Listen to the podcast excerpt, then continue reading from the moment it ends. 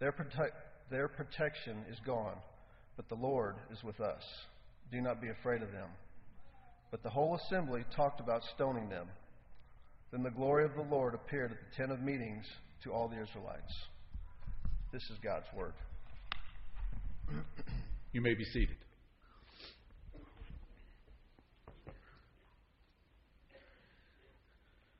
Tonight uh, we're going to look at the uh, the entire book of Numbers.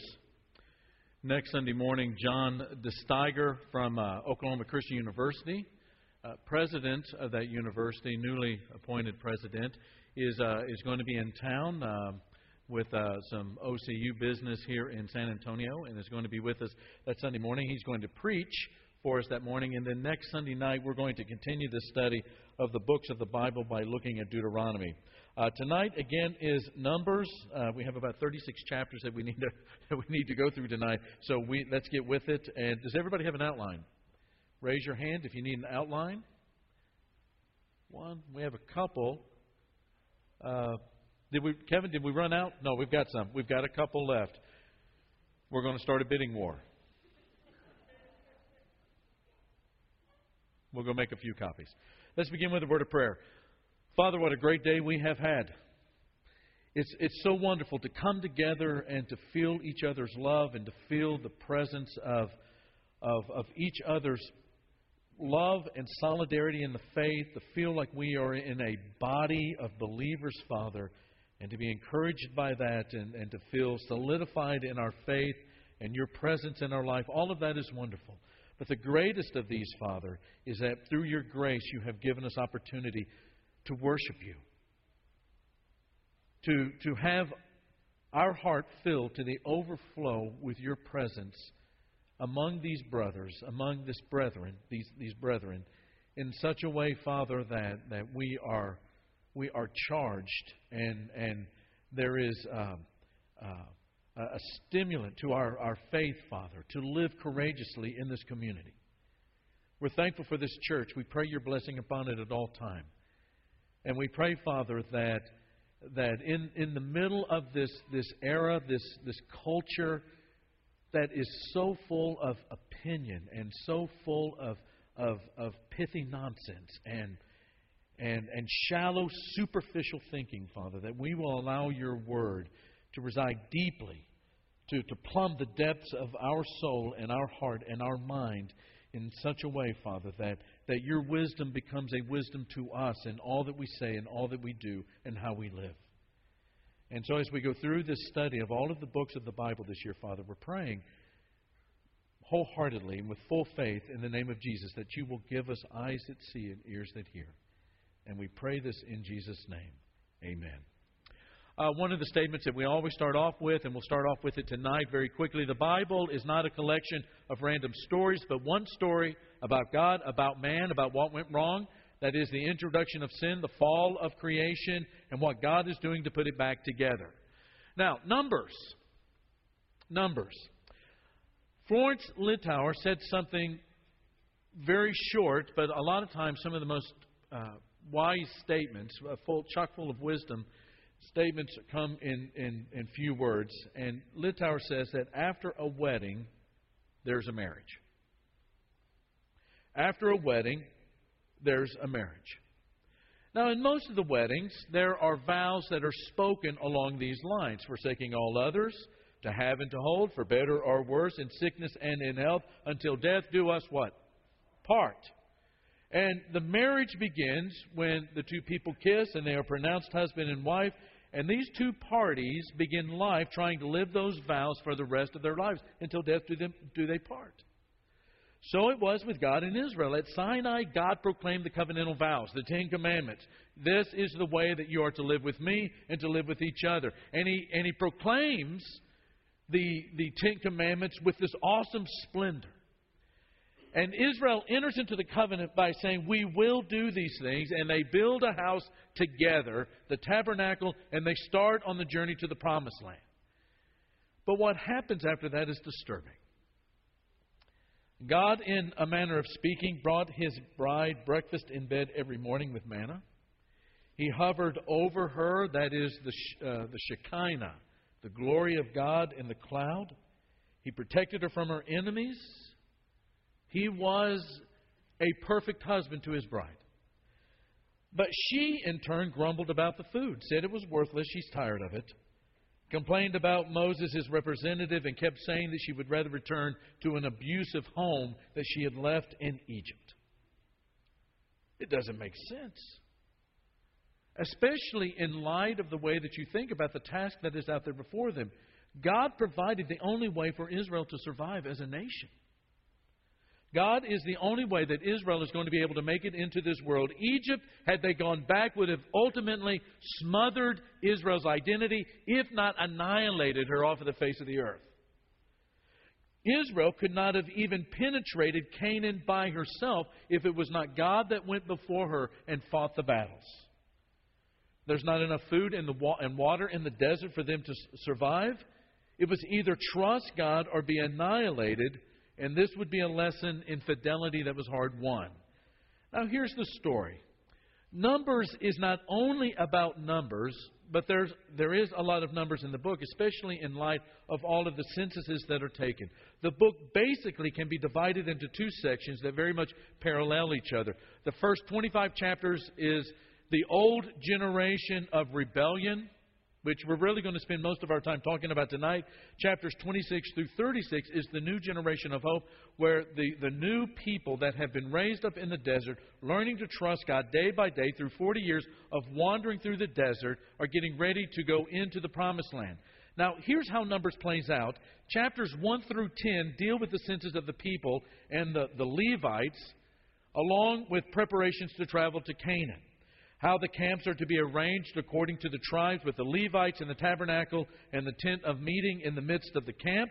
There are instructions about the redemption of the firstborn and what all of that means.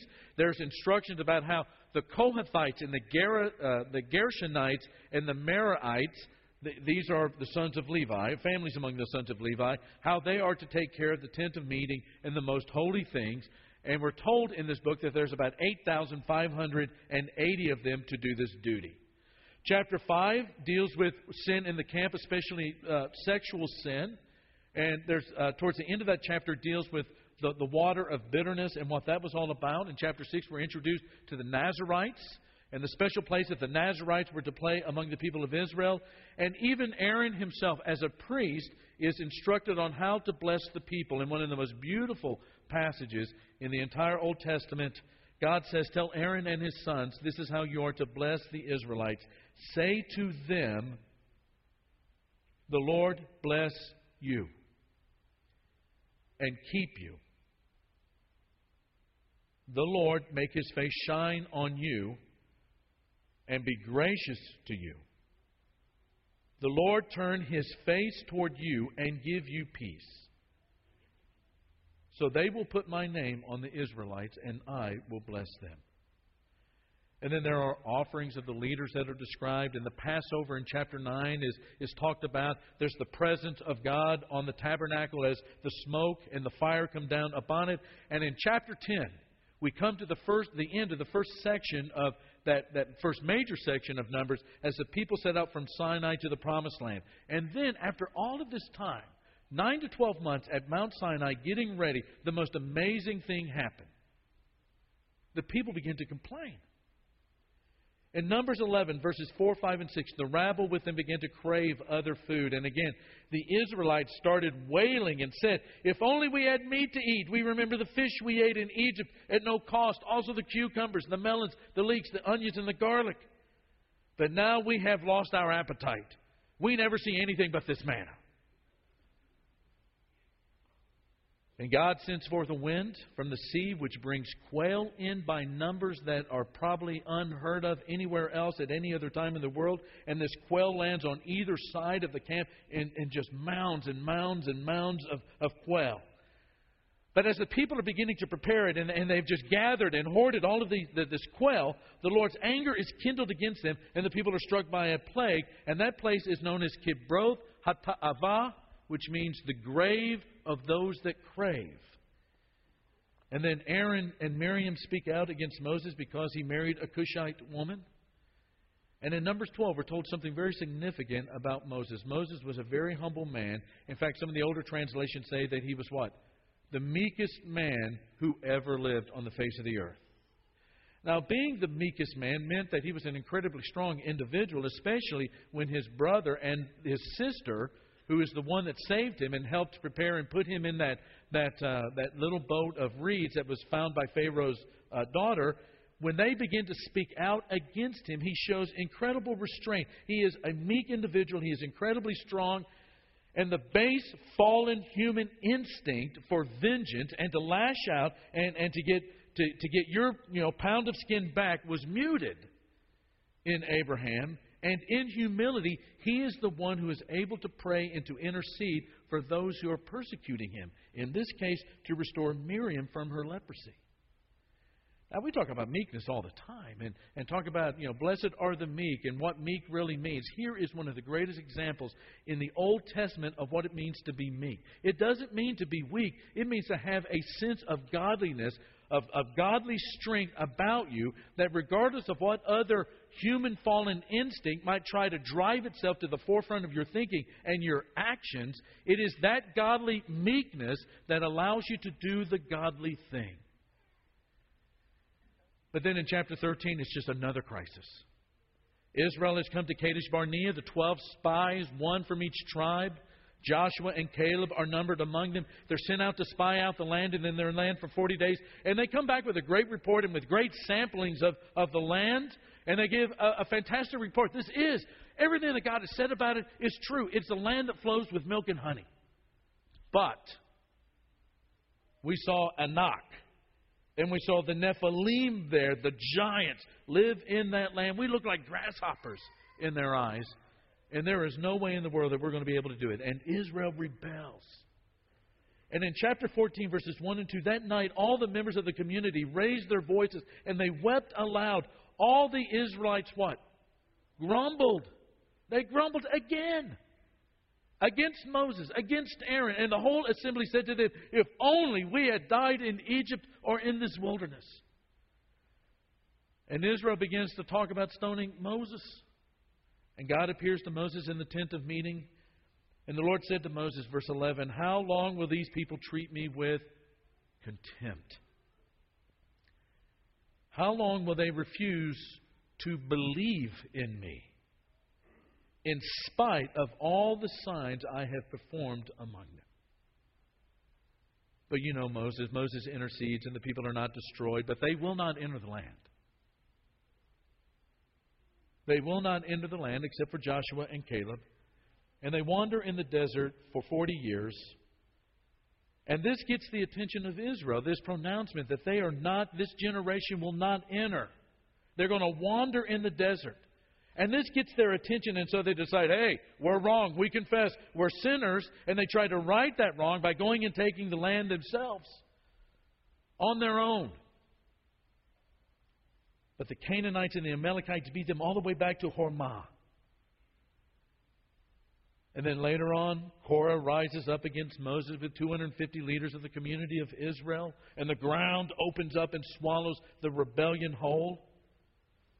And then in chapter 20, Moses' sister Miriam dies, but it's sadder yet because the people grumble again against God and against Moses. And this time it has to do with water. And Aaron dies at the end of chapter 20. And then that king of Arad hears about Israel coming and he goes out to fight them and it is utterly destroyed by God. And once again, the people grumble against God and Moses. You're beginning to get what the numbers are all about, right? It's not just the people, it's not just the Levites. It's not just the number of men that made up the families of the Gershonites and the Merarites and, and the Kohathites. But it's just over and over and over and over again the number of times that Israel grumbles against God. And God sends fiery serpents among the people, and they bite the people, and they die. And the people come to Moses and plead with him to intercede on their behalf. And in Numbers 21, verse 8, the Lord said to Moses, Make a snake and put it on a pole. Anyone who is bitten can look at it and live.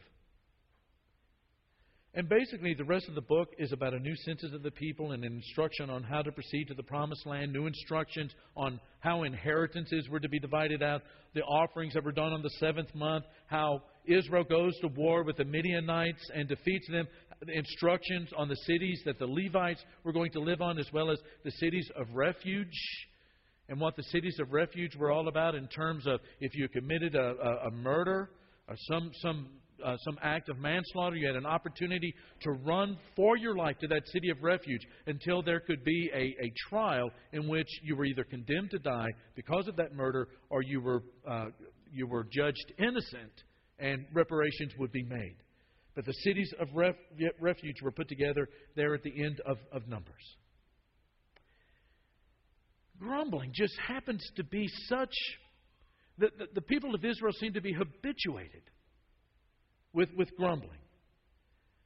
And as you read it, and, and you read about all of the ways that God manifested Himself, defeated their enemies, how He was a faithful husband in terms of the way that He provided for Israel and was true to every word, the question is what is it about the human heart that keeps us from doing the very thing we know is the right thing to do? I mean, we look at Israel and we scratch our head and we're wondering how in the world, how over and over and over and over again do we explain the grumbling and the grumbling and the grumbling? And it would be very easy to say that had we lived in that time, we would have been one of the faithful, and yet we still grumble even in our own age. What is it about the human heart that keeps us from doing the very thing we know is the right thing to do? I think part of the answer is this Maybe the first half of the answer is that sin is not just an act, but it's a power. In a manner of speaking, sin is a suicidal power. We've talked about how sin is a predator and how sin, as a predator, wishes to master us and devour us. Sin is a, is a power, but it's a suicidal power where every time we sin, we diminish ourselves a little bit more. We sin in our thoughts. We sin in our thoughts, and our rationality is diminished a little. We sin in our emotions, and our affections diminished a little more. We begin to desire, we begin to yearn, we begin to hunger for all of the wrong kinds of things when we sin with the, the will, I mean, volitionally, the will is diminished and weakened a little more along with our self control. Sin is an enslaving power. I mean, think back to Numbers uh, chapter 11. Israel says, You know, we really did have a wonderful time in Egypt. It was great. You'll remember that this is the place where they were slaves. They were an oppressed people politically and economically and ethnically and spiritually. And yet, as slaves, they say, you know, we had it better in Egypt. We had free fish. And conveniently, they forget that they were slaves to a nation that slaughtered their young boys, whipped them, made them make bricks without straw. Said, get after the brick making, but this time without straw. What rational person says in that kind of a life for four and a half centuries, well, there's an upside. We had free fish. Somehow it all escaped them that if they went back to Egypt, they would be annihilated. Sin is not just an act, it's a power. Paul talks about this in Romans chapter 7. He says, So I find this law at work, although I want to do good, evil is right there with me. For in my inner being I delight in God's law, but I see another law at work in me, waging war against the law of my mind and making me a prisoner of the law of sin at work within me. I mean, really, how is it after defeating Egypt and the Amalekites and providing manna and water in the desert that the people do not believe that they can enter that promised land? They're on the cusp of a promise made to Abraham coming true. God has brought them out of Egypt, has taken them to an austere, an august place on the earth, where in the foot of a mountain they have survived for nine to twelve months, being formed into a nation. And God has fed them and watered them and led them and protected them. And now, why don't we go back to Egypt? And it happens again in chapter 21. They speak against God and they speak against Moses, and they call the miraculous manna worthless. I mean, the manna was a direct daily testimony to God's power and commitment and intention to take care of Israel. And what do they call it? It's worthless. In fact, in, in the Hebrew, they loathe it.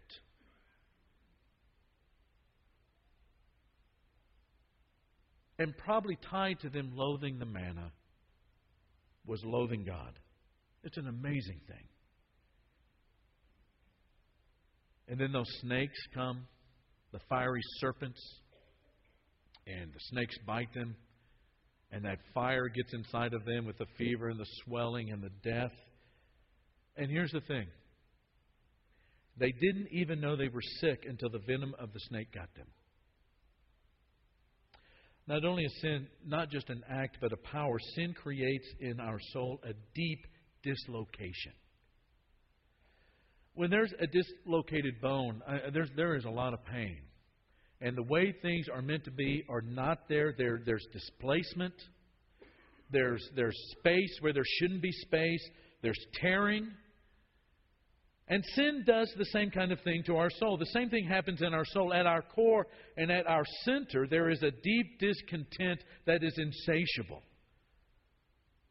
And, and that's why people who have tasted all there is to taste of fame and of fortune and achievement and beauty are sometimes suicidal. They still hunger, hunger and there's nothing left to taste. That hole is deep and it's profound and it's dark and it's unquenchable. It's really the serpent once again saying that God is not enough. That the paradise of Eden is not enough because God is not enough. And then that serpent one day approaches one in the desert, another one in the desert. And he tells him, why don't you, out of all of these stones, make some bread? And he tells the serpent that man does not live by bread alone, not this kind of bread, not this kind of bread alone, but we live by every word that proceeds from the mouth of God. And you know what the temptation there is? Right after Jesus is baptized in the River Jordan, the Gospels tell us that he was driven by the Spirit into the wilderness. It is God Himself in the Spirit that drives Jesus out into the wilderness. It is God driving Jesus into the wilderness where he is in Mark's Gospel with the wild beasts. And after wandering in that desert, Satan comes to him and says, If you've got the power, you can, you can take matters into your own hands. And out of these stones, if you're really the Son of God, you can turn these stones into bread. And so Jesus is faced with this kind of a temptation. It is God who has taken me into this desert. It is God that is leading me through these wadis and through these hills and leading me in His kingdom and leading me to do His will. Do I trust God that is, who has led me in to lead me out?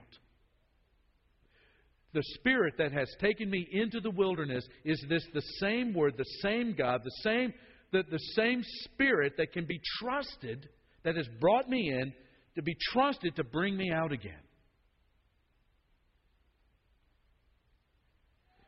And then that same one tells his disciples that he is the bread of life. And he offers a socially outcast Samaritan woman, at a well near Sychar who has gone there to draw water in the middle of the day that he knows she's thirsty and he can offer her a water where she'll never thirst again. That he is true food and will never, if you eat his flesh and drink his blood, metaphorically speaking. Take him in completely and allow him to be your food that makes you larger. That you will never hunger again. And then one day he's, he's turned to his disciples and said, I, I need you to come to me if you're weary. Because I'm humble and gentle. And I will not be a burden to you. And where those 12 spies went into a land flowing with milk and honey and saw it and tasted it and came back and in faithlessness said, We cannot take it. He's the one who, in obedience to God and faith to God, went to the place of God's forsakenness in order to lead the multitude into the place of God's benediction. And the meekest man who ever lived, as they were driving those nails into his hand, said, Forgive them, for they know not what they do. Who could have called 10,000 angels, but in the power and the strength of meekness said, Forgive, for they know not what they're doing.